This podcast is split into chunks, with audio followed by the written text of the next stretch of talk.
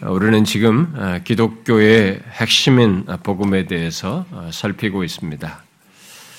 어, 죄와 하나님의 진노 아래 있는 인간에게 있어서 그 조건에서 벗어나 참 생명을 얻을 수 있는 길이 있다는 것은 분명 기쁜 소식입니다. 이것이 무엇인지를 알지 못하는 사람들에게는 기쁜 소식이 되지 않을지 모르지만 분명히 이 사실이 있다라고 할 때는 그리고 그것이 나에게도 해당될 수 있다라고 하는 소식이라면 그것은 분명 말할 수 없이 기쁜 소식입니다. 물론 성경이 말하는 복음은 그런 기초적인 사실, 지금 그런 죄와 진노에서 벗어나는 것 정도를 말하는 것을 훨씬 넘어서서 부유한 내용들을 말하고 있습니다.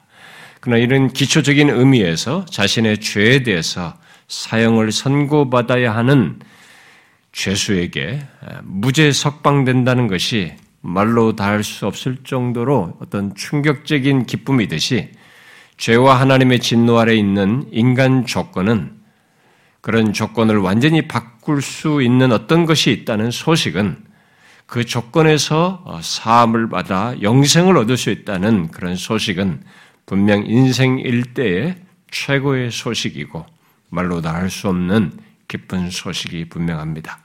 문제는 사람들이 마치 죄라는 마약에 취해서 자신이 죄와 하나님의 진노 아래 있다는 사실을 자각하지 못함으로써 이 기쁜 소식인 복음을 복음으로 기쁜 소식인데 전혀 기쁜 소식으로 듣지 못하는 일이 있다는 것이고 심지어 복음을 들었다고 하는 사람들 중에서도 어, 주로 이제 교회 안에 있는 사람들이 되겠습니다만은 그런 사람들 중에서도 성경이 말한 복음에다가 여러 가지 다른 것들을 뒤섞은 이 가짜 복음을 복음으로 알고 믿고 따르는 것이 있어서 아, 이게 아, 이 복음을 그에게 기쁜 소식이 되지 못하는 이런 안타까운 일이 있습니다.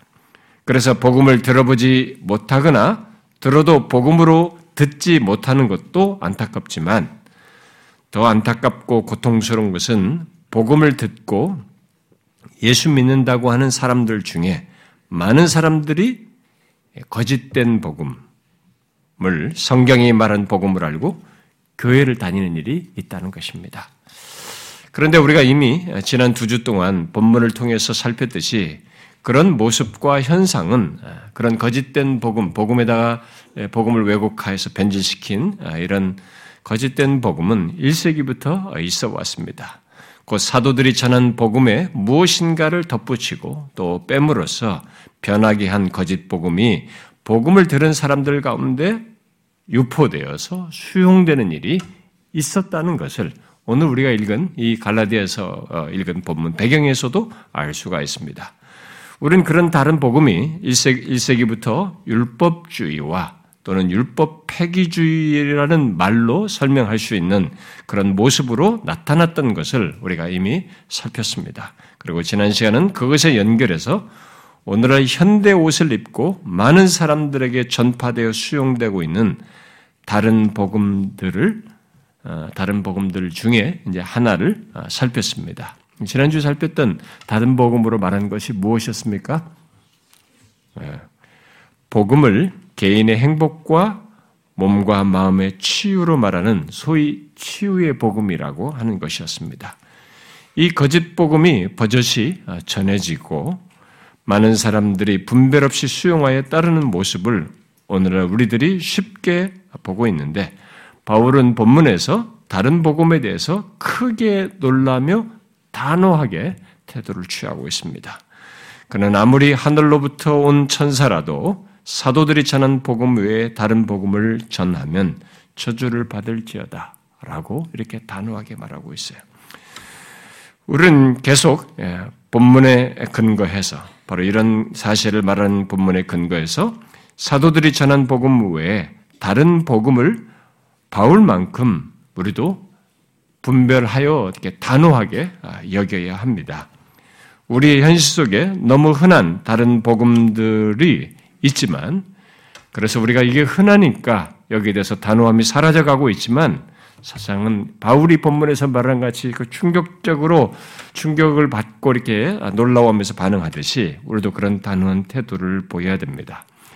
아, 사람들은 다른 복음 하면은 주로 이단들을 생각합니다. 요즘은 거의 이단들을 두드러진 아예 규정된 그 이단들에게 주로 어, 이런 것을 이런 말을 적용하는데 아, 바울은 본문에서 율법주의나 복음을 조금 이렇게 변하게 변질 변하게 한 것들, 변질시킨 그런 모습으로 나타난 뭐 율법주의나 더 나아가서 율법 폐기주의 같은 것도 다른 복음으로 말을 하고 있는 것입니다.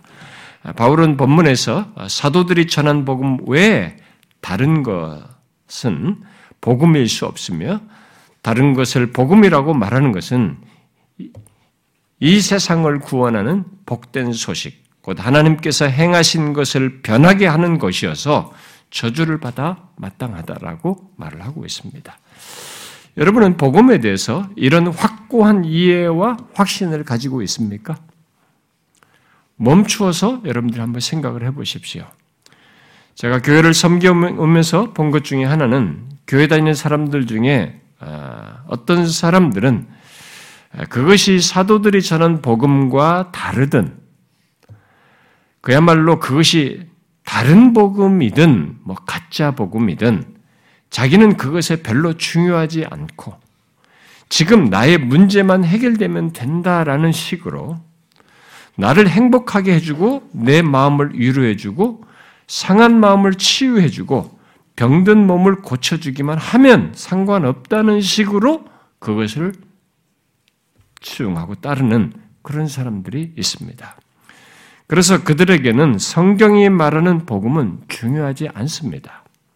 그저 자신의 원함, 행복, 문제 해결, 질병 치유 여부에 따라서 좋아했다가 싫어했다가 슬퍼했다가 기뻐했다를 반복합니다. 그게 전부예요. 그런 사람들에 대해서 성경은 어, 거짓된 것을 전하는 자에 대해서도 강하게 어, 판단하는 그런 말씀들을 하지만 네, 그들을 따르는 사람들도 자기들이 그들을 따른 것에 대한 책임을 책임이 그들에게 있다는 사실을 성경이 말합니다. 그래서 당장은 좋아 보이지만 그들을 따르는 것의 끝은 그들과 함께 패망으로 나아가는 것이라고 하는 경고를 성경이 분명히 합니다. 그러므로 정녕 우리가 예수를 믿고자 한다면 또 그리스도 안에서 참 생명과 구원을 얻고자 한다면 또 그것을 온전히 누리며 살기 원한다면 사도들이 전한 복음 외에 다른 복음을 우리는 분별해야 돼요.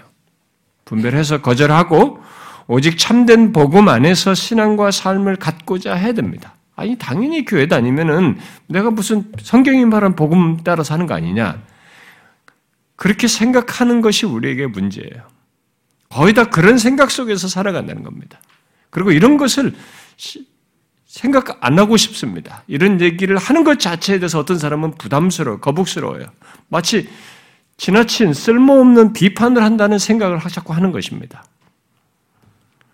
자신들에게 생명과 유익이 될 그런 내용, 심지어 자신들도 같이 패망으로 나아가는 문제가 결여돼, 관련돼 있을 텐데도 그렇게 생각을 하지 않는다는 것입니다. 그러나 우리가 사는 시대가, 어, 이, 이런 유사 복음, 거짓된 복음이 만연해 있어서 우리는 그 거짓된 복음을 분별하여서 참된 복음 안에서 신앙과 삶을 갖고자 해야 됩니다. 물론 이것은 쉽지 않습니다. 왜냐하면 다른 복음들이 너무 대중화되어 있고 매력적으로 들려지거든요. 그게 진짜 성경이 말한 복음으로 들려진다는 것입니다. 그래서 먼저 가장 이 대중적인 것들에 대한 아닌 것들에 대한 분별 없이 무엇과 성경에서 말하는 걸 얘기하면 아 그거 나 다 안다 익숙하게 들었다라고 생각을 하게 될 것이기 때문에 이 아닌 것을 알므로써 거기에 대비해서 대조하여서 보아야만이 아 거기에 섞여서 이렇게 말한 것들이 아니었구나라는 것을 우리가 정확히 알 수 있기 때문에 이런 아닌 것들을 먼저 얘기를 하는 것입니다. 그래서 지난 시간에는 아, 가장 대중적이면서도 많은 사람들에게 기독교 복음인 양게 퍼져 있는 어? 아, 듣고 따르는 그런 다른 복음들 중에 하나를 이렇게 살폈던 것입니다. 그런데 거기에 연결해서 그게 이제 치유의 복음으로 말을 한 것인데 이제 그것에 연결해서 많은 사람들이 좋아하는 또 다른 거짓 복음이고 또 다른 얼굴이죠. 이 거짓 복음의 또 다른 얼굴인 부와 번영의 복음에 대해서 살피려고 합니다. 아마 여러분들 중에 이 거짓 복음을 들어보지 않은 사람은 거의 없을 것입니다. 아, 이 부와 번영의 복음은 또는 부와 성공, 번영, 번성의 복음으로 말하는 이것은 하나님이 그리스도 안에서 행하신 것 안에서 우리의 행복과 부유함을 보는 것 대신에 우리의 무엇에 따라서 부와 번영을 하나님으로부터 얻을 수 있다는 다분히 다분히 율법주의적이면서 결론에 가서는 하나님의 말씀대로 행하지 않음으로써 율법 폐기주의를 동시에 지니는 거짓복음. 그래서 율법주의와 율법 폐기주의의 연장선상에 있는 새로운 현대판 옷을 입었을 뿐입니다.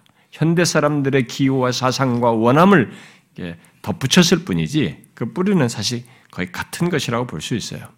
이 거짓된 복음은 하나님을 섬기며 부자가 되라라는 것을 외치며 하나님은 당신이 번성하고 건강하기를 원하십니다라고 말을 합니다. 그들은 그 이유를 하나님의 자녀된 우리는 왕의 자녀들이어서 언제나 최고의 지위와 재정적인 번영을 누려야 하고 그래서 가장 크고 가장 좋은 것, 최고를 소유해야 하며 오직 그럴 때에만 하나님께 영광을 돌리기 때문이다라고 주장을 합니다. 그러면서 부와 번영의 복음을 말하는 자들은 하나님이 그렇게 말씀하셨기에 그 하나님의 생각을 따라 그런 부와 번영을 주장하고 그래서 자신의 것으로 취하라. 하나님께서 말씀하셨고 그러니까 하나님의 말씀하신 그 생각을 따라서 이 부와 번영을 취하라고 주장하고 취하라고 주장을 합니다. 이런 논지의 부와 번영의 복음은 누구나 말할 수 있었을 것입니다. 1세기 이후로부터 뭐 언제든지 복음에다가 이렇게 섞어서 말해 왔을 것입니다만 오늘날 같이 이렇게 또 다른 게 대중적으로 크게 보편적으로 인기를 끌고 이렇게 체계화돼서 발전된 이 배경에는 오늘날 이 통용되고 있는 부와 번영의 복음의 이 대중화된 부와 번영의 복음의 이 그 체계화와 발전 배경에는 1960년대 이후에요. 음. 오순절 운동과 1900년대 초에 있었던 오순절 운동과 은사주의 운동의 배경 속에서 신유를 그때 당시만 해도 신유 초기에는 시, 신유를 강조죠. 신유를 강조하다가 병 고치는 것들 이런 것들 이적들을 강조하다가 1960년대 들어서 치유와 함께 번영, 긍정적인 고백을 강조한 소위 믿음 운동이죠. 믿음의 말씀 운동이라고도 하는데 믿음 운동 교사들에 의해서 발전되고 큰 호응을 얻게 된 예, 대중화된 일종의 가짜 복음입니다. 그런데 이 거짓 복음을 전하는 자들은 어, 지난주에 살핀 치유의 복음을 전하는 자들과 거의 중첩됩니다. 1960년 이전까지는 오순절과 은사주의 운동의 배경에서 사람들의 이런 방언이나 무슨 이런 은사 그리고 치유의 역사에 치중돼 있었어요. 가지고 병고침 이런 것에 이적 이런 것에 치유 치우쳐 있었습니다. 그런데 그런 배경에서 이 1960년 이후에 이 케네스 하긴이라고 하는 사람, 하긴의 그러니까 아버지부터 연결됐습니다만 케네스 하긴이 믿음과 번성과 긍정적인 말 이것을 강조하면서 오늘날 유행하는 소위 부와 번성의 복음을 이렇게 크게 파급시켰어요. 크게 퍼지게 했습니다. 물론 아, 앞서 영향을 미친 다른 사람들도 있었지만 오늘날 이 부와 번영을 강조하는 믿음, 번영, 긍정의 말을 체계화하고 크게 전파한 사람들은 아, 이 케네스 해긴을 위시해서 뭐 좀 유명한 사람들 굉장히 많습니다만 코플랜드 부부, 노만 빈센트 필, 우리나라에 여러분들이 서점에 가면 볼 수 있어요. 로버트 슐러, 어, 뭐 최근에는 조엘 오스틴 등, 어, 그 밖에도 많은 사람들이 그 계보에 있습니다. 그리고 그 계보 속에서 세계적으로 유명한 우리나라의 목사님은 우리나라 세계에서 제일 큰 교회로 알려져 있는 어, 여의도 순복음교회 조기 목사님이에요. 이분이 이제 세계의 이런 책들의 계보에 버젓이 외국 책에 폴 용기 조 이렇게 나와 있습니다. 요즘은 데이비드로 바꿨습니다만은 어쨌든 이들은 부와 번영을 강조하기 위해서 요한 3서 1장 2절 같은 말씀, 곧 사랑하는 자여 내 영혼이 잘됨 같이 네가 범사에 잘되고 강건하기를 내가 간구하노라라는 이런 말씀. 이것은 1940년대부터 음, 오랄 로버츠 같은 사람이 강조해가지고 이게 히트를 친 겁니다. 미국에서. 음, 네, 그런 말씀. 그리고 요한복음 10장 10절 말씀. 내가 온 것은 양으로 생명을 얻게 하고 더 풍성히 얻게 하려 함이라라는 이런 말씀. 또 마가복음 10장 29, 30절 말씀. 아, 나의 복음을 위하여 집이나 형제나 자매나 아, 어, 어머니나 아버지나 자식이나 전토를 벌인 자는 현세에 있어 집과 형제와 자매와 어머니와 자식과 전토를 백배나 받되 이 백배를 강조합니다. 백배나 받되 박해를 겸하여 받고 내세 영생을 받지 못할 자가 없느니라라는 이런 말씀. 또 마가복음 11장 23절에서 누구든지 이 산더러 들리어 바다에 던지우라 하며 그 말한 것이 이루어질 줄을 믿고 마음에 의심하지 아니하면 그대로 되리라는 이런 말씀 같은 것들을 강조하며 그리고 아브라함의 언약을 굉장히 강조합니다. 그리고 지, 그 지난주에 인용한 이 갈라디아서 3장 13절 같은 율법의 저주를 해서 속량하셨다고 하는 이런 말씀들을 굉장히 강조합니다.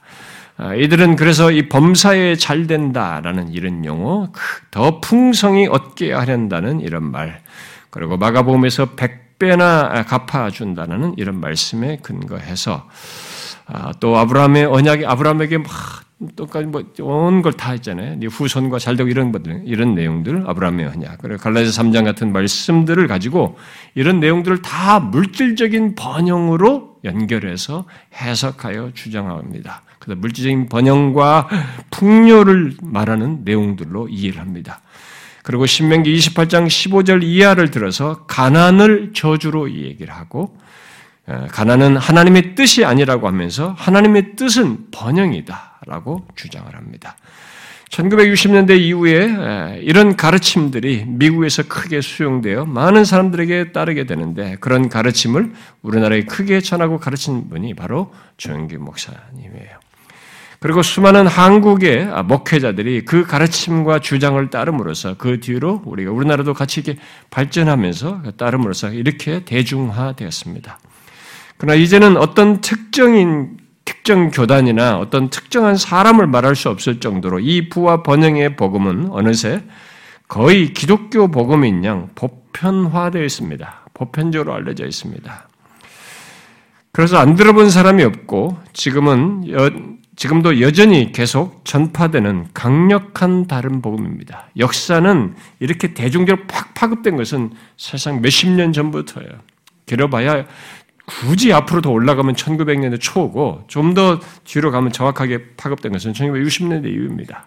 이렇게 이렇게 체계화됐어요. 그래서 이 카이제, 카이제라는 사람이 이렇게 말했습니다. 번영복음은 특정 교단이나 특정 신학에 속한 것 같지 않다.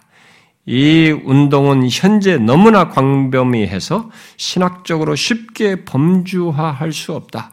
때로 이 운동은 로버트 슐러나 노만 빈센트 필이 주장했던 가능성과 긍정적 사고를 강조하고 어떤 경우에는 신유 집단 같은 사적인 영역처럼 보이기도 한다. 하지만 이 운동은 우리 문화와 경제적으로 풍성한 기독교와 같이 관련 기독교와 깊이 관련되어 있다 이렇게 말을 했습니다.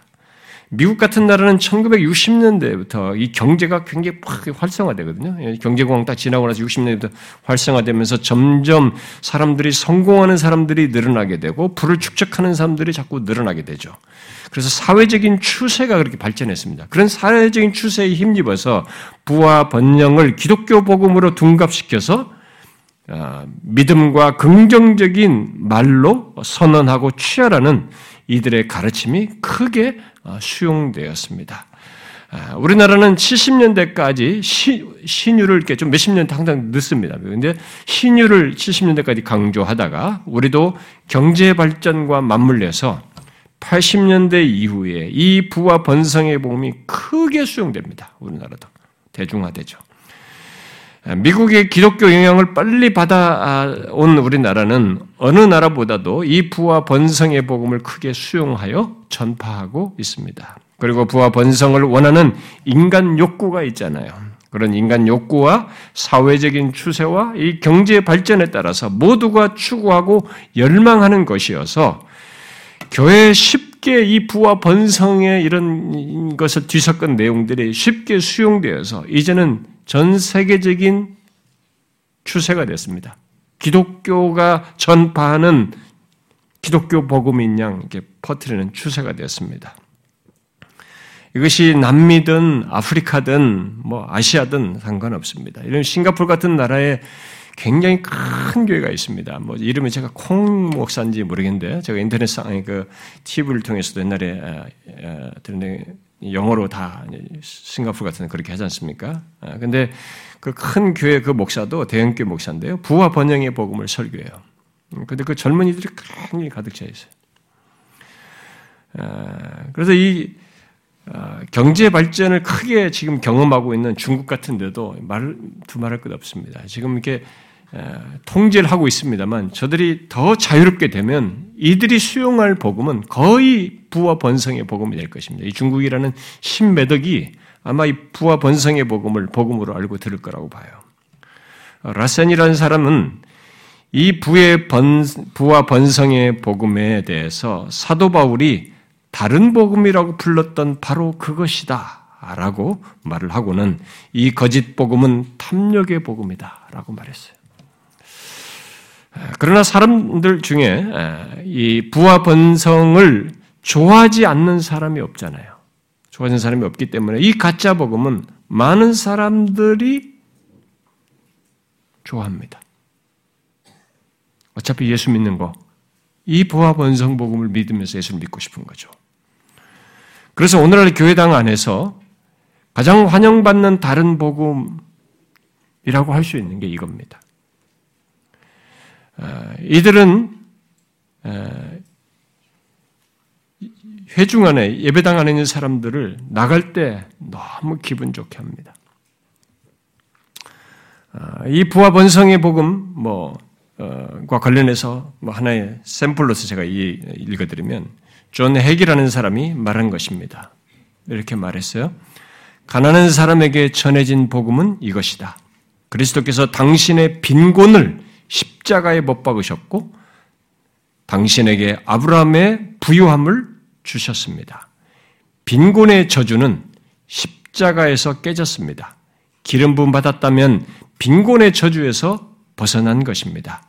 하나님의 말씀에 나오는 형통의 원리들을 실천하기만 하면 이 말씀은 하나님이 당신으로 하여금 머리가 되고 꼬리가 되게 하지 않으실 것입니다. 라고 했어요.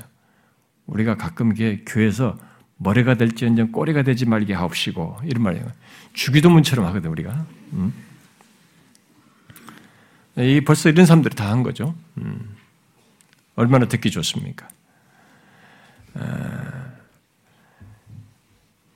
그러나 이 더욱 매끄럽게 다듬은 말과 설명으로 이 부와 번영의 복음을 말하는 예, 오늘 현대에 그더 인기가 있는 대중적 인기 있는 사람은 바로 조엘 오스틴 같은 사람이죠.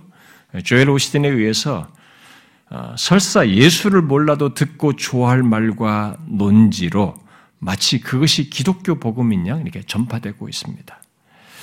그러나 그의 모든 설명은 전혀 새로운 게 아닙니다. 아무리 조여로시더니 멋지게 매끄러운 말로서 해도 전혀 새로운 것이 아닙니다. 그저 1960년대부터 은사주의 운동 속에서 신유를 말하면서 성공한 사람들, 이 신유를 말하면서 막 사람들을 끌어모으는 사람들 중에 끼지 못해 가지고 거기에다가 이 부와 번성을 첨가한 사람이 핵이에요. 아까 아니 핵인인 것입니다. 케네스 핵인이죠. 그래서 이 사람이 다른 사람들은 신유로 확 무슨 역사를 하고 막 사람들 끌어모으는데 자기는 거기에 축에 못 들었습니다. 그래서 이 케네스 학인이 거기에 믿음과 번영과 긍정의 말을 강조하면서 부상하게 된 것이죠. 그래서 이들의 가르침을 따르면 아, 예수님께서 가난을 포함한 모든 율법의 저주를 십자가에 정복했다는 거예요. 가난도 십자가에 못 박았다는 거죠. 그래서 부와 번영을 얻을 수 있게 하셨고, 그래서 그리스도인은 누구나 다 이런 주님이 이루신 것을, 십자가에서 이루신 것을 얻을 권리를 가지고 있다. 는 주장을 펴니다. 그러면서 이들은 성공 공식이라고 하는 것을 강조합니다. 아, 우리에게 아, 이들이 말한 이런 책, 이런 그들이 주장하는 이런 사람들의 책이 벌써 몇십 권 제가 번역됐다고 그랬잖아요. 몇십 권 번역된 그 케네스 해기는 하나님께서 성공 공식이라는 보편적이고 우주적인 법칙을 두시고 누구든지 그 공식을 따라서 재정적인 성공을 얻을 수 있다라고 주장을 해요. 하나님이 이 보편적 우주적인 법칙으로서 성공의 원칙을 이 세상에 뒀다는 겁니다. 그래서 예수를 몰라도 그 성공 공식을 따르면 부여해질 수 있다. 그래서 특별히 하나님의 자녀는 더 권리가 있는 거죠. 그래서 하나님의 자녀들이 해야 할 것은 우주에 있는 이 성공 법칙과 원리를 배우는 것이고 우리 자신의 입으로 그것을 말함으로써 그 원칙들이 작동되게 하는 것이다. 라고 주장을 합니다. 그래서 이들의 영향을 받은 사람들은 긍정의 말을 하는 것, 곧 물질적인 번영을 위해서 입술로 말하는 것을 굉장히 중요시 합니다. 게네스 회기는 당신이 원하는 것을 하나님께 받는 법에 대해서 말을 하면서 네 단계를 강조합니다. 첫 번째는 단계는 말하라라는 것입니다. 우리가 말하는 것에 따라서 받게 될 것이기 때문에 말하라. 두 번째 단계는 행하라. 우리의 행동에 따라서 받거나 받지 않을 수도 있기 때문에 여기서 행하는 것이 중요하다는 거죠. 세 번째는 받으라. 그냥 그저 받기만 하는 거죠. 마치 코, 전기 코드를 발전소에 꽂아서 전기를 빼내듯이 하나님 쪽에다 이렇게 꼽아서 하나님의 것을 빼서 얻으라는 거죠. 받으라는 거죠. 있는, 하나님이 가지고 있는 것을 받으라는 것입니다. 그리고 네 번째 단계는 다른 사람들로 믿을 수 있도록 말해주라는 거죠. 말해주라. 다른 사람들도 믿을 수 있도록. 아, 이런 법칙을 말한 이 해계는 하나님은 확실한 번영 법칙을 가지고 계신다. 당신이 그 법칙에 접촉하기만 하면 그 법칙은 당신이 어떤 사람인 것과 상관없이 작동될 것이다. 이런 주장을 해요. 이들이 말하는 법칙은 하나님이 두신 우주의 법칙이든 하나님의 약속이든 그것들 속에서 번영을 말함으로써 받고 취하는 것입니다. 그때 그들은 말하기에 앞서서 번영과 관련된 것을 이렇게 먼저 이게 상상하고 그리는 것을 또 어, 체계적으로 말을 하면서 강조를 하죠. 그리고 그것을 말하라라고 합니다. 그래서 케네스 코플랜드는 필요한 것을 상상하거나 시각화하고 성경에서 소유권을 주장하며 말을 함으로써 생기도록 하라 이렇게 주장을 했어요. 이들과 맥을 같이 해서 우리나라의 종기 목사님도 그랬죠. 우선 분명한 목표를 세우고 그 다음에 성공을 시각화하면서 마음속에 생생하게 그리라.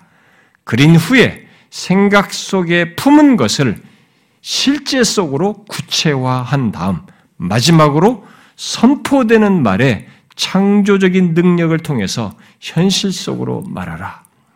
이렇게 얘기했어요. 미국의 부와 번성을 외치는 사람들의 주장을 구체화한 겁니다. 그들 따른 것이죠. 그런데 얼마나 많은 사람들이 그대로 하는지 모릅니다. 우리나라에서도 뭐 순복음교회 사람들만이 아니고 굉장히 많은 사람들이 그런 시도 속에서 부와 성공과 번성을 이렇게 구합니다. 그들은 하나님께서 아브라함과 약, 아브라함과 약속하신 것, 또 그리스도께서 가난을 포함해서 율법의 저주를 정복하신 것을 근거를 통해서 이제 그 이루시 하나님께서 주시고자 하는 것들이 넘쳐 있기 때문에 그것을 이렇게 이런 과정을 거쳐서 취하면 된다. 이 과정을 거치는 게 굉장히 중요해요. 이게 이제 믿음의 행동인 것입니다. 그래서 이 과정에서 번성과 성공을 상상하고 시각화하는 것, 그리고 믿고 선포하는 것, 이것이 이들이 공통적으로 주장하는 것입니다. 그러면서 이들은 그 말에, 말을 강조하는데 그 말에, 어, 이게 성취를 불러오는 창조적인 능력이 있다라고 주장을 합니다. 그래서 부와 번성의 복음을 말하는 사람들은 모두 말을 강조해요. 1940년대 오랄 로버츠와 1960년대 케네스 핵인이 강조한 것에서 발전해서 보편화된 것입니다. 그것이. 그래서 이 케네스 핵인은 당신은 당신에게 말한 것을 가질 수 있다. 당신이 말한 것을 당신은 가질 수 있다. 사람의 말은 그 사람을 드러낸다. 그 사람의 말이 그 사람의 지위를 정해준다. 이렇게 주장을 했어요. 그러니까 말이 얼마나 중요합니까? 이 말로서 내 지위가 다 결정되니까. 어, 이들은 그래서 하나님을 믿는 것이 아니라 자신의 말을 믿어요. 결국은. 실제로 해기는 마가복음 11장 33절 아까 어, 이 산들어 들려 바다에 들림의 그 말씀이 있죠. 그것을 설명하면서 이 구절에서 주목할 것은 두 가지이다. 첫째, 자신의 마음을 믿는다. 둘째, 자신의 말을 믿는다. 이 말을 달리하면 이렇게 된다. 자시, 자기 자신의 믿음을 믿는다. 여러분, 황당하지 않습니까? 자기 말을 믿고, 자신의 말을 믿는 것, 그리고 자신의 믿음을 믿는 것을 말합니다. 결국 그는 이렇게 덧붙입니다. 자신의 말에 믿음을 갖는다는 것은 자신의 믿음의 믿음을 갖는 것이다. 성경이 말한 믿음과 전혀 상관이 없어요. 이런 영향과 사상의 연결선상에서 우리나라의 이 종기 목사님도 믿음은 우리의 말로서 심는 씨다. 씨앗이죠. 씨다. 라고 하면서 말의 창조적인 능력을 강조했습니다. 그래서 여러분들도 주변에서 긍정의 말을 중시하면서 항상 말, 이렇게, 어, 말을, 긍정적인 말을 하면서, 어쨌든 모든 상황을 긍정적으로 보려고 하고, 밝게 반응하는 이런 사람들을 좀 보았을 것입니다. 진짜 하나님 자신 때문에 밝은 게 아니라 이렇게 긍정적이고 항상 밝아야 이게 나한테 다 돌아오는 것이 있기 때문에 그렇게 시도를 하는 거죠. 이렇게 부와 번성을 말하는 사람들은 부와 번성을 얻기 위해서 몇 가지 원칙과 단계를 말하면서 그것을 따르기만 하면 된다라고 공통적으로 말합니다. 조엘 오스틴의 긍정의 힘이라는 그 책은 거기서도 7단계를 말하죠. 7단계를 말하면서 우리가 어떤 원칙이나 단계를 따르면 행복하고 건강하고 우리 인생을 경이롭게 만드는 모든 복을 받는 존재가 된다는 것을 말합니다. 그는 그 책에서 승리, 성공, 건강, 풍요, 기쁨, 평화, 행복의 이미지를 사진 현상하듯이 마음에 떠올리면 이 땅에서 보듯이 실현되어서 누리게 된다는 것. 이렇게 긍정적인 것들을 생각하게 되고 마음에 떠올리면 그것이 자기가 삶에서 그것이 실현되는 것을 누리게 된다는 거죠. 그래서 지금 그는 지금 최고의 인생을 살기 위해서 세 가지를 주문합니다. 개인의 행복과 성공을 그리고 상상함으로써 시각화할 것. 그 다음, 그것을 믿을 것. 마지막으로, 내가 원하는 그것을 소리내어 말할 것. 이런 과정을 거쳐서 경험하라고 하는 거죠. 그러면 지금 최고의 인생을 살, 그렇게 세 가지를 거치게 하게 될 때 지금 최고의 인생을 살 수 있다는 것입니다. 그러면서 그 또한 말을 크게 강조하는데 그는 말에 엄청난 능력이 있다고 하면서 말에도 씨가 있다. 아까 조영희 목사도 똑같이 했는데 이 사람도 말에도 씨가 있다. 우리가 소리내어 말을 하면 그 말이 잠재의식의 밭에 심어지고 생명력 있는 열매로 자라나게 된다. 전혀 복음과 상관없는 그런 내용이 이렇게 복음처럼 사람들에게 들려져요. 그리고 복음이라고 사람들에게 소개되고 있습니다. 그런데 사람들이 이것을 좋아해요. 예배당이라고 하는 성경을 가지고 얘기하고 하나님을 찬송하는 내용, 기독교적인 껍데기를 그대로 다 가지고 있는데 여러분이 그 저희 로스틴 그 교회 혹시 영상 같은 거 이제 본 적 있나요? 우리 CTS도 한번 막 방영도 해주던데 큰 체육관 아니 큰 종합 경기장 같은데 사람이 가득 앉아 있습니다.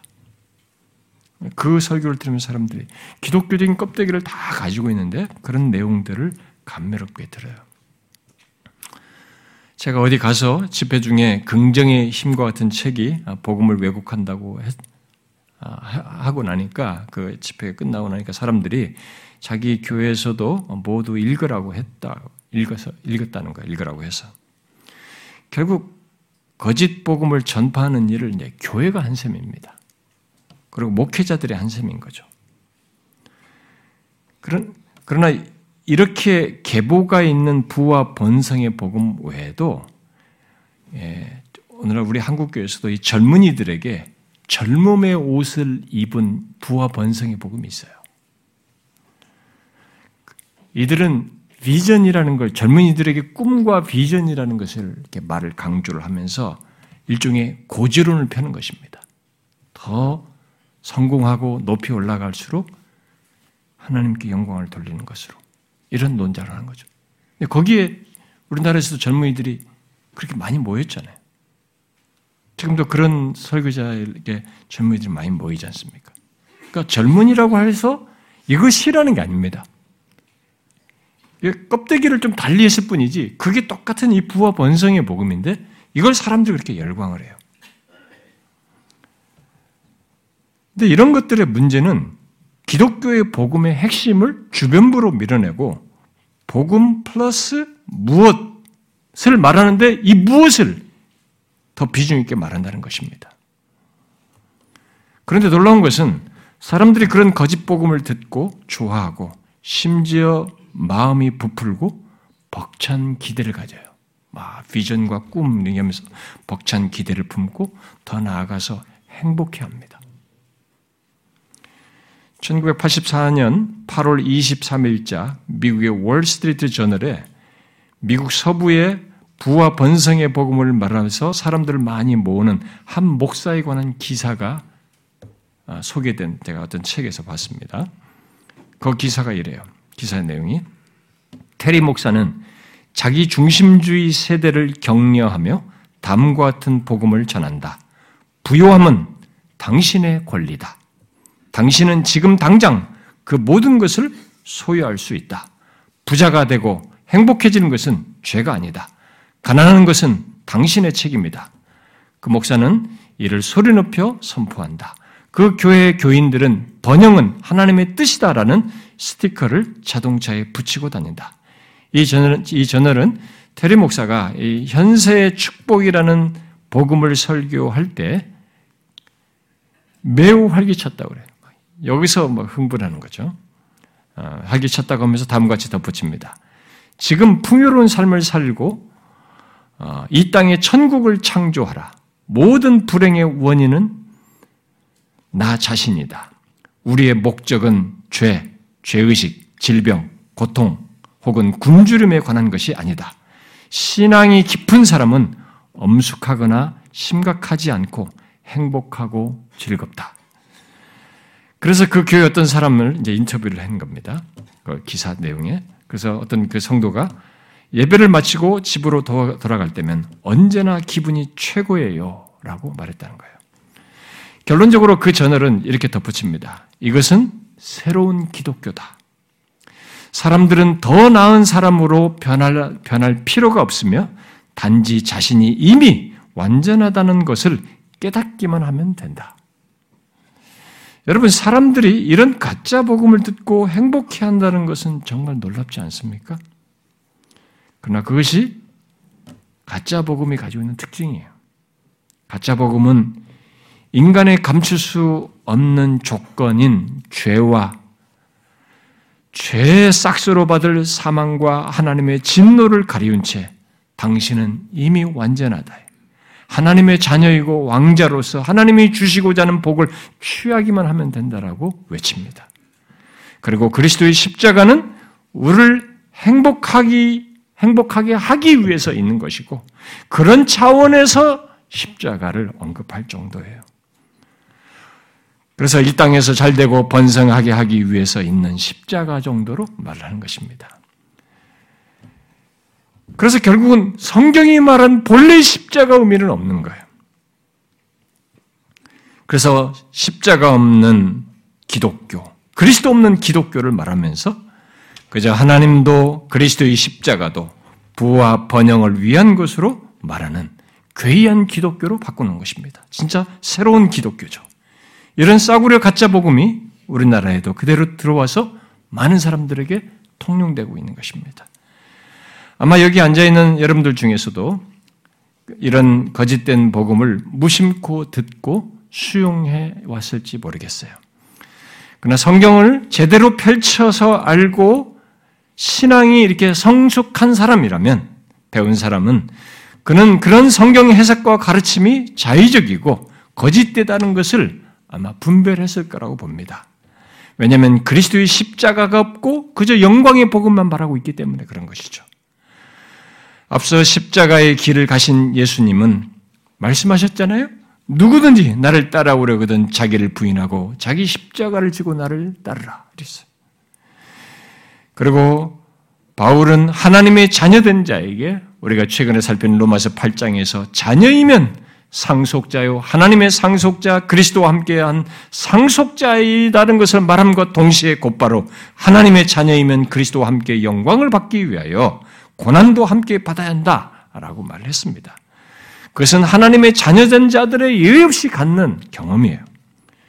실제로 그런 길을 앞서 살았던 사도 바울은 빌립보 3장에서 그리스도와 그의, 그의 부활의 권능과 그 고난의 참념을 알고자 하여 그의 죽으심을 본받아 죽은 자 가운데서 부활에 이르른다라고 하였습니다.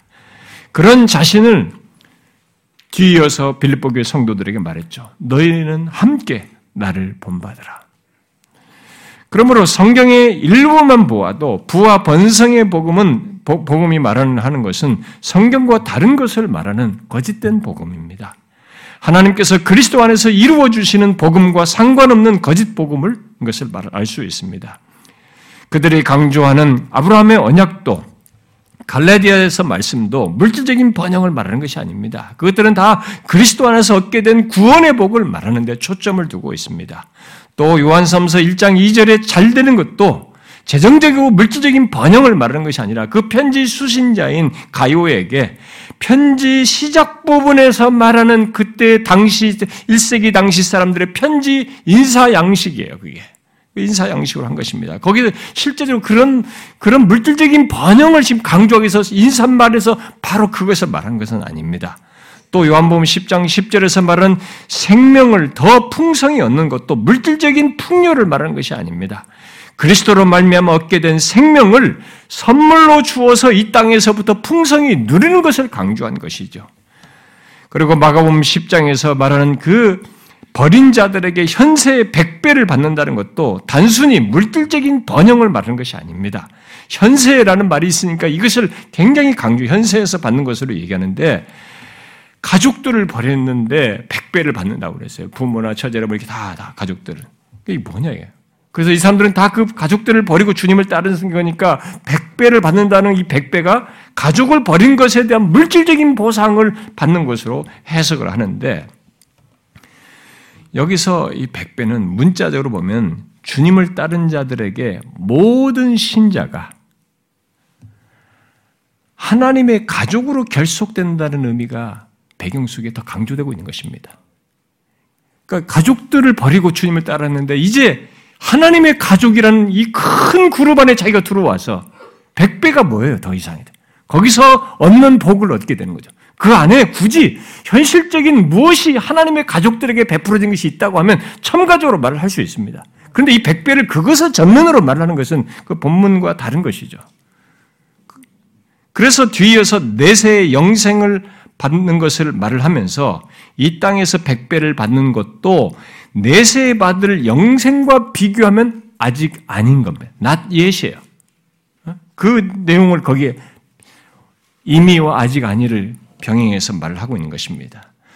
또 마가복음 11장에서 강조하는 것도 말 거기서 말을 강조해요. 네가 말을 하면 옮겨질 것이다. 그래서 말을 강조하는데 그래서 이들은 말의 능력이 있다. 그래서 말의 능력을 마가복음 11장 가지고 강조하는데 그 본문은 말의 능력이 아니라 믿음의 능력을 말합니다.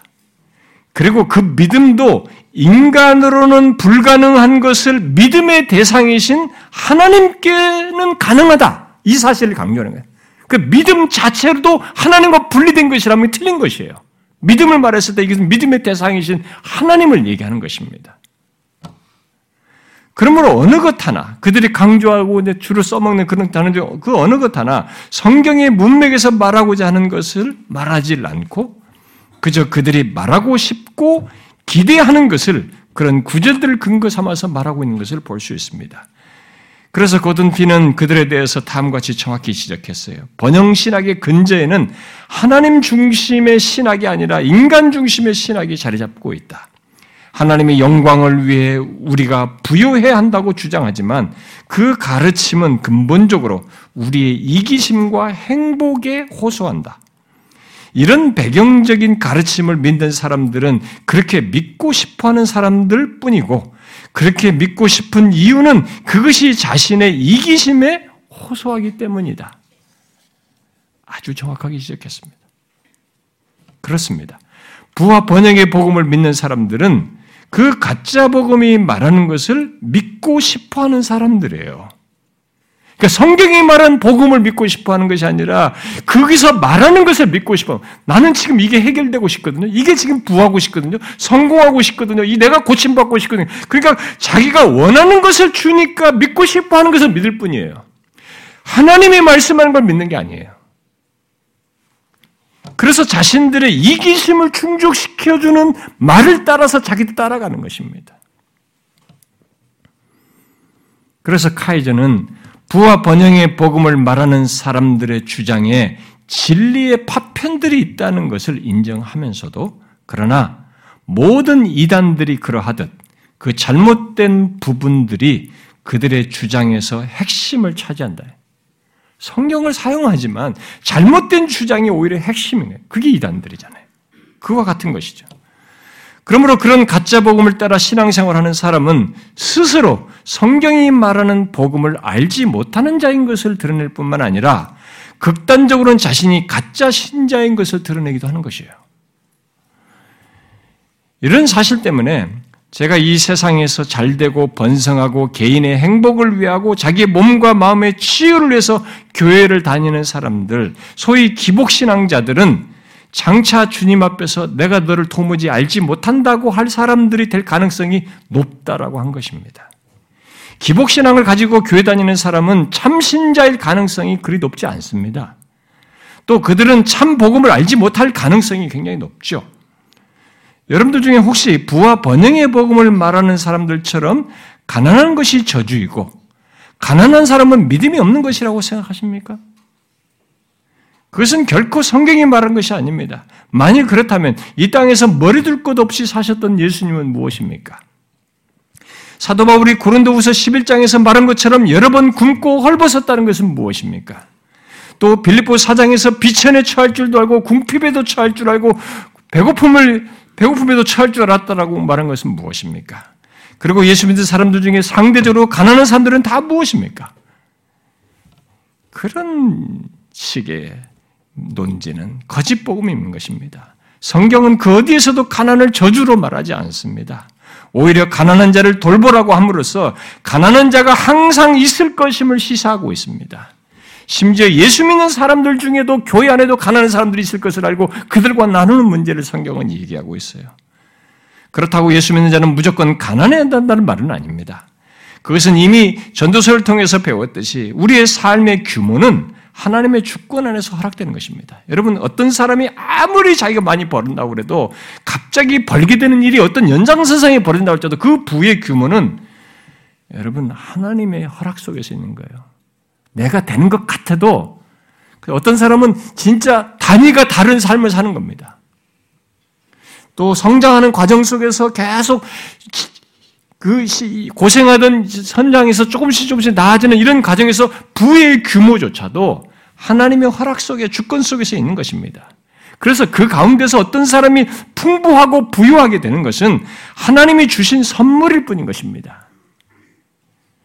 그리고 그, 그게 부를 줬을 때는 거기에 하나가 더 따라올 것입니다. 그에 대한 책임이 따라올 뿐이에요.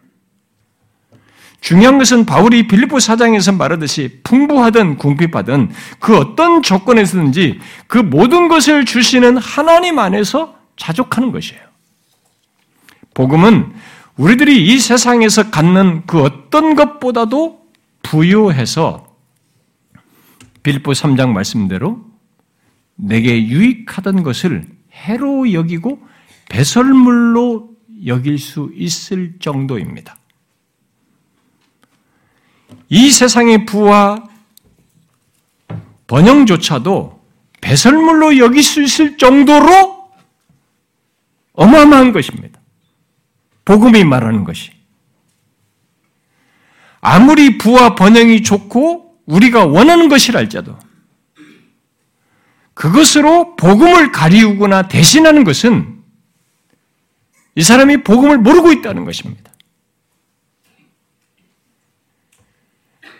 하나님께서 그리스도 안에서 이루시어서 주시는 구원의 은혜, 바로 죄와 하나님의 진노에서 구원하셔서 영생을 주시는 이 비교할 수 없는 실체를 이 사람이 아직 모르기 때문에 그런 것입니다.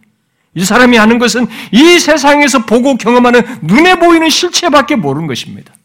하나님을 얘기하지만 이 보이지 않는 하나님이 가지신 그분의 모든 소유와 그가 허락하신 것의 실체를 아직 모르고 있는 것입니다.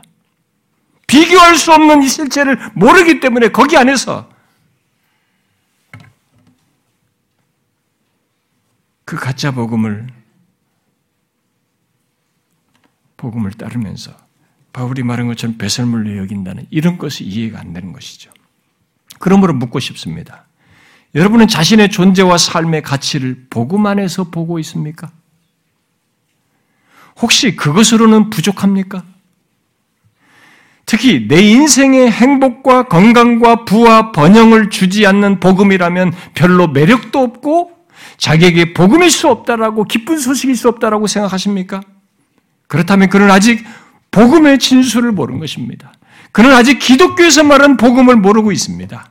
복음의 복됨과 영광과 부유함은 아직 모르고 있기 때문에 그런 말을 하는 것이고 그런 생각을 취하는 것입니다. 아무리 교회를 다니고 있어도 이 사람은 아직 복음을 모르는 것입니다. 사도들이 전한 복음보다 부와 번영의 복음이 더 와닿고 더 실제적으로 여겨진다는 것은 그가 결국 더 파고 들어가면 하나님조차도 제대로 이해를 못하고 있다는 것이 되는 것입니다.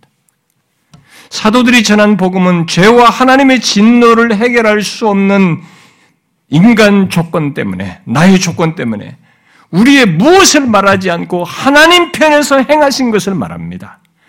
그러나 이 부와 번영의 복음은 아브라함의 언약이든 예수 그리스도의 십자가를 말하는 가운데 부와 번영이라는 솔깃한 얘기를 말하지만 네가 이렇게 하면 이런 원칙과 법칙을 따르면 부를 얻을 것이다라고 말함으로써 사실상 우리에게 달린 것으로 모든 것이 우리에게 달린 것으로 말을 하고 있습니다. 그러면 결국 행위로 우리를 속박하는 것이 되는 것입니다. 듣는 얘기는 상당히 좋지만 이 얻는 문제에 있어서 행위로 속박하는 거예요. 그러니까 앞에 그런 것이 있을 것이다라고 생각하고 계속 당나귀 앞에 무슨 말 앞에다가 당근을 놓고 달리게 하면 이 당근 먹이가 계속 달린 것처럼 이건 계속 달리는 동못 먹는 거거든요. 그러니까 먹을 거라는 기대로 달리는 거 똑같은 일을 하는 것입니다. 득도할 때도 그런 거죠. 득도할 거라고 하면 계속 돌을 닦는 겁니다. 있을 것이라고 생각하면서 가는 거예요. 그러면서 세월을 낭비해서 죽는 것입니다. 이 행위로 우리를 속박하는 것입니다. 왜요? 내가 순종하는 것 안에서 부와 번성을 얻는 것을 복음으로 말을 하고 끝없이 우리 쪽에 무엇에 의해서 좌우되는 것을 말하기 때문입니다. 그렇다면 거기서 하나님은 어떤 분이 되는 것이 됩니까? 그런 복음에서 하나님은 값없이 은혜로 구원을 주시는 하나님이 아니라 내가 무엇을 하는 것에 따라서 부와 번영을 주셔야 하는 하나님, 뭐예요? 내게 항상 빚진 분이에요. 내가 이렇게 하는 것에 대해서 상에서 줘야 하는 빚을 지고 있는 분인 거죠.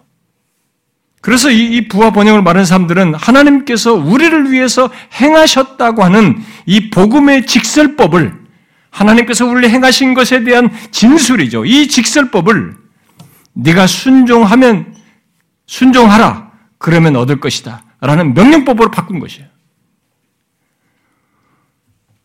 그것이 오늘 본문의 배경 속에도 나와 있잖아요. 율법주의가 그거지 않습니까? 복음에다가 그렇게 뭔가 이것이 있어야 된다고 말하면서 결국 명령법을 가지고 올가매는 거 아닙니까? 다른 복음과 같은, 같은 것이죠. 여러분, 내가 하는 것에 따라서 움직이고 뭔가 좌우되는 하나님을 한번 생각해 보십시오. 우리가 최선을 다하면 하나님도 최선을 다하신다는 것, 이것은 우리나라 토속성이잖아요. 지성이면 감천이란 말이 있어요. 우리나라의 이 샤머니즘에도 있고 이런 토속 신앙에도 있는 것들입니다. 그리고 이방 종교에 흔히 있는 거예요. 그것을 기독교들이 써먹은 것입니다. 이런 식의 하나님의 이해를 왁스는 이렇게 말했어요. 하나님은 위대한 흥정인이다. 흥정인. 당신이 최선을 다하면 하나님도 최선을 다하신다. 하나님은 마치 자판기와 같으시다. 11조 예를 들어보자. 우리가 11조 헌금을 결심했더니 하나님이 우리에게 많은 돈을 주셨다. 이것은 하나님을 자판기처럼 여기는 것이다. 11조가 하나님의 은혜에 감격하여 즐거운 마음으로 드리는 헌금이 아니라 무엇인가를 하나님께로부터 얻기 위한 수단으로 전락한다. 이런 자판기 복음의 문제는 하나님을 빚쟁이로 여기는 것이다. 부와 번영의 복음은 하나님을 이런 식으로 이해하는 치명적인 오류, 성경이 말은 하나님과 다른 하나님을 말을 합니다. 아니, 현대판 하나님, 현대판 모든 가짜 복음, 곧 복음을 왜곡한 모든 다른 복음은 율법주의나 율법 폐기주의가 그러했듯이 거의 예외 없이 그와 같은 하나님에 대한 오해가 같이 기져 있어요. 그런 하나님에 대한 오해와 함께 인간 조건에 대한 정확한 이해가 결여되어 있습니다. 여러분 우리가 먼저 살폈잖아요. 몇 시간 몇 주 전에 우리 인간은 로마서 1장 18절부터 32절 말씀대로 모두 부인할 수 없는 죄를 가진 것에 연결해서 그죄 싹신 사망, 특히 하나님의 진노로 이어지는 사망 아래 있는 것입니다. 그것이 인간 조건이에요. 이걸 건너뛰면 안 되는 것입니다. 그런데 더 비극적인 것은 그 상태에서 우리는 스스로 그 어떤 해결책을 가지지 못한다는 것이 인간 조건이에요. 복음은 바로 그렇게 절대적으로 무능한 우리의 조건에 대한 해결책을 말하기 때문에 복음인 것입니다. 아무것도 할 수 없는 우리에게 거기서부터 답이 있다는 거예요. 벗어날 길이 있고 살 길이 있다고 하는 놀라운 소식을 말하기 때문에 복음인 것입니다. 여러분은 이런 복음을 들은 사람입니까? 그래서 그 기쁜 소식을 소유했습니까? 혹시 부와 번영의 복음을 성경이 말하는 복음으로 알고 교회를 다니면서 나름 신앙생활하는 사람은 없습니까? 그런 사람이 있다면 속히 성경이 말한 복음을 듣기를 바랍니다. 곧 이 땅에서 부와 번성을 얻는 것보다 자신이 어떤 조건에 있는지부터 정확히 알아야 한다는 것입니다. 죽을 자에게 금가락지와 멋진 옷, 풍성하게 차려진 잔치가 무슨 의미가 있어요? 사형수가 내일 죽는데 그런 걸 그 사람 앞에 차려준다 이게 무슨 의미가 있겠어요? 그렇듯이 죄와 하나님의 진노 아래 있는 인간 조건에게 조건에서 부와 번성은 의미가 없는 것입니다. 그건 다음 얘기예요. 그래서 진짜 하나님이 주시는 복과 번성을 얻고 싶으면 먼저 죄와 하나님의 진노 아래 있는 자신의 조건부터 알고 거기서 살아나는 것, 구원하는 것부터 있어야 하는 것입니다. 진정한 부와 번성은 거기서부터 시작되어 영원하신 하나님과 함께하는 참 생명, 영생으로 나아가는 것입니다. 이것을 소유하여 알고 살지 않는다면 기독교를 그가 아무리 기독교를 말하고 복음을 말해도 그 사람은 기독교와 상관이 없는 거예요. 기독교를 아직 못 누리고 있는 것입니다. 복음을 못 누리는 거죠. 기독교 복음은 하나님께서 그리스도 안에서 죄와 진노를 해결하심으로써 얻게 되는 참 생명, 그야말로 참된 부와 번영을 말합니다. 진정한 부와 번영을 말하죠. 왜요? 몇십 년짜리가 아니거든요. 영원토록 그리스도 안에서 부유한 것을 말하기 때문입니다. 여러분, 그것을 알기 전에는 복음을 안다고 말하지 마십시오. 그래서 묻는 것입니다. 여러분은 오늘날 퍼져 있는 부와 번영의 복음에서 말하는 것에 혹 하지 않을 정도로 그것에 흔들리지 않을 정도로 하나님께서 그리스도 안에서 주시는 영원한 복을 알고 소유하고 있습니까? 그렇게 이해하고 있습니까? 바울이 무엇이든지 내게 유익하던 것을 해로 여길 정도로 복음 안에서 부유한 것을 보느냐는 겁니다. 보십니까? 여러분이 아는 복음이 무엇입니까? 부와 번성의 복음이 말하는 것보다 더 부유한 것이 그리스도 안에 있음을 보십니까? 한번 체크해 보십시오. 내가 풍부할 때뿐만 아니라 궁핍할 때에도 하나님께서 그리스도 안에서 이루신 것, 나의 영원한 숙제인 죄와 하나님의 진노에서 구원하여서 영생을 얻게 하신 것에서 무한한 부유함을 보십니까? 그래서 여러분들이 흔들리지 않으십니까? 하나님께서 그리스도 안에서 해결하시고 이루신 것의 부유함을 정말 보느냐는 것입니다. 그래서 부와 번영의 복음이 말하는 것, 곧 개인의 행복과 성공과 부를 얻지 못한다 해도 여러분이 이 복음 안에서 말하는 부유함을 알기 때문에 만족할 수 있습니까? 이게 시험입니다. 정말 내가 이 세상에서 말하는 이 현실적인 몇십 년의 삶 속에서 부와 번성의 복음이 말하는 것과 같은 그런 것을 내가 설사 못 갖는다 하더라도 그리스도 안에서 이루신 이 복음 안에서 만족하는가? 거기에 마음 뺏기지 않을 정도로 확실한가? 그것이 복음을 아는 것의 시금석이에요. 저는 억지를 강요하는 자고 하는 것이 아닙니다. 진짜로 하나님께서 그리스도 안에서 이루어 주신 것의 실체를 알기 때문에 그것의 부여함을 알기 때문에 그러한가라는 걸 묻는 것입니다. 진실로 그렇지 않은 사람은 다양한 현실 조건과 경험 속에서 부와 번영의 복음이 다가오면 그 사람은 넘어갈 것입니다. 제가 얘기하는 것이죠. 성경이 말한 복음이 자기에게 소유가 되지 않은 사람은 유사 복음, 가짜 복음이 자기에게 언젠가 다가올 때가 있어요. 우리 인생 경험에는 절박한 순간이 올 수도 있고 생명이 위급한 순간이 있을 수도 있고 어떤 것이 꼭 필요한 순간이 있을 수 있습니다. 그때는 그거라도 한번 붙잡고 싶은 겁니다. 그게 하나님이 아니라도 좋다. 뭐라도 한번 받아보고 싶다는 거죠.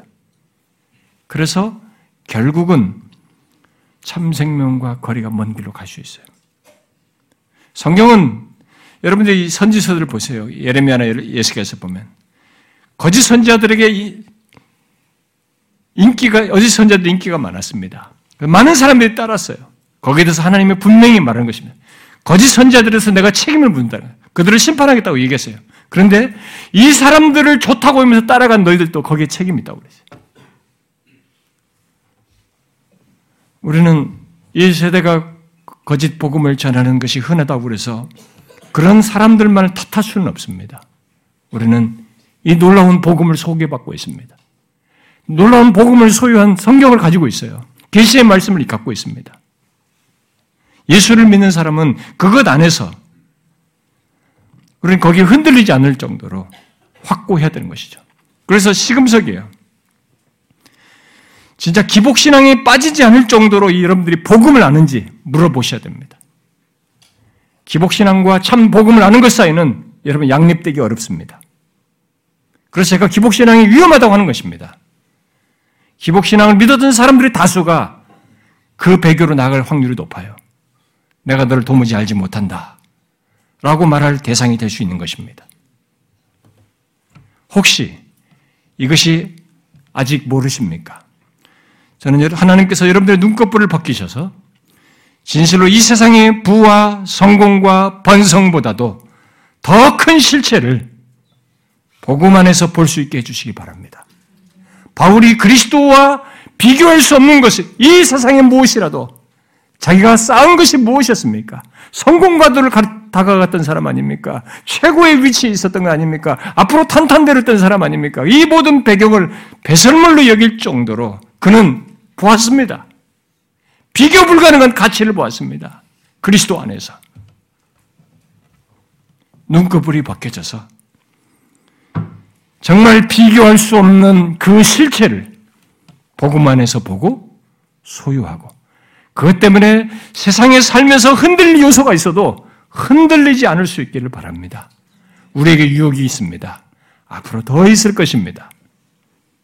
그러나 복음을 아는 사람은 지나가는 것들에 의해서 흔들릴 수 없던 것이 실체가 있기 때문에 거기에 마음을 빼앗기지 않을 것입니다. 저와 여러분이 우리 교회에서 같이 신앙생활한 여러분들이 참 복음 안에서 참된 신앙을 갖고 이런 것에 흔들리지 않으면서 영광스럽고 부유한 구원으로 나아가기를 소원합니다. 기도합시다.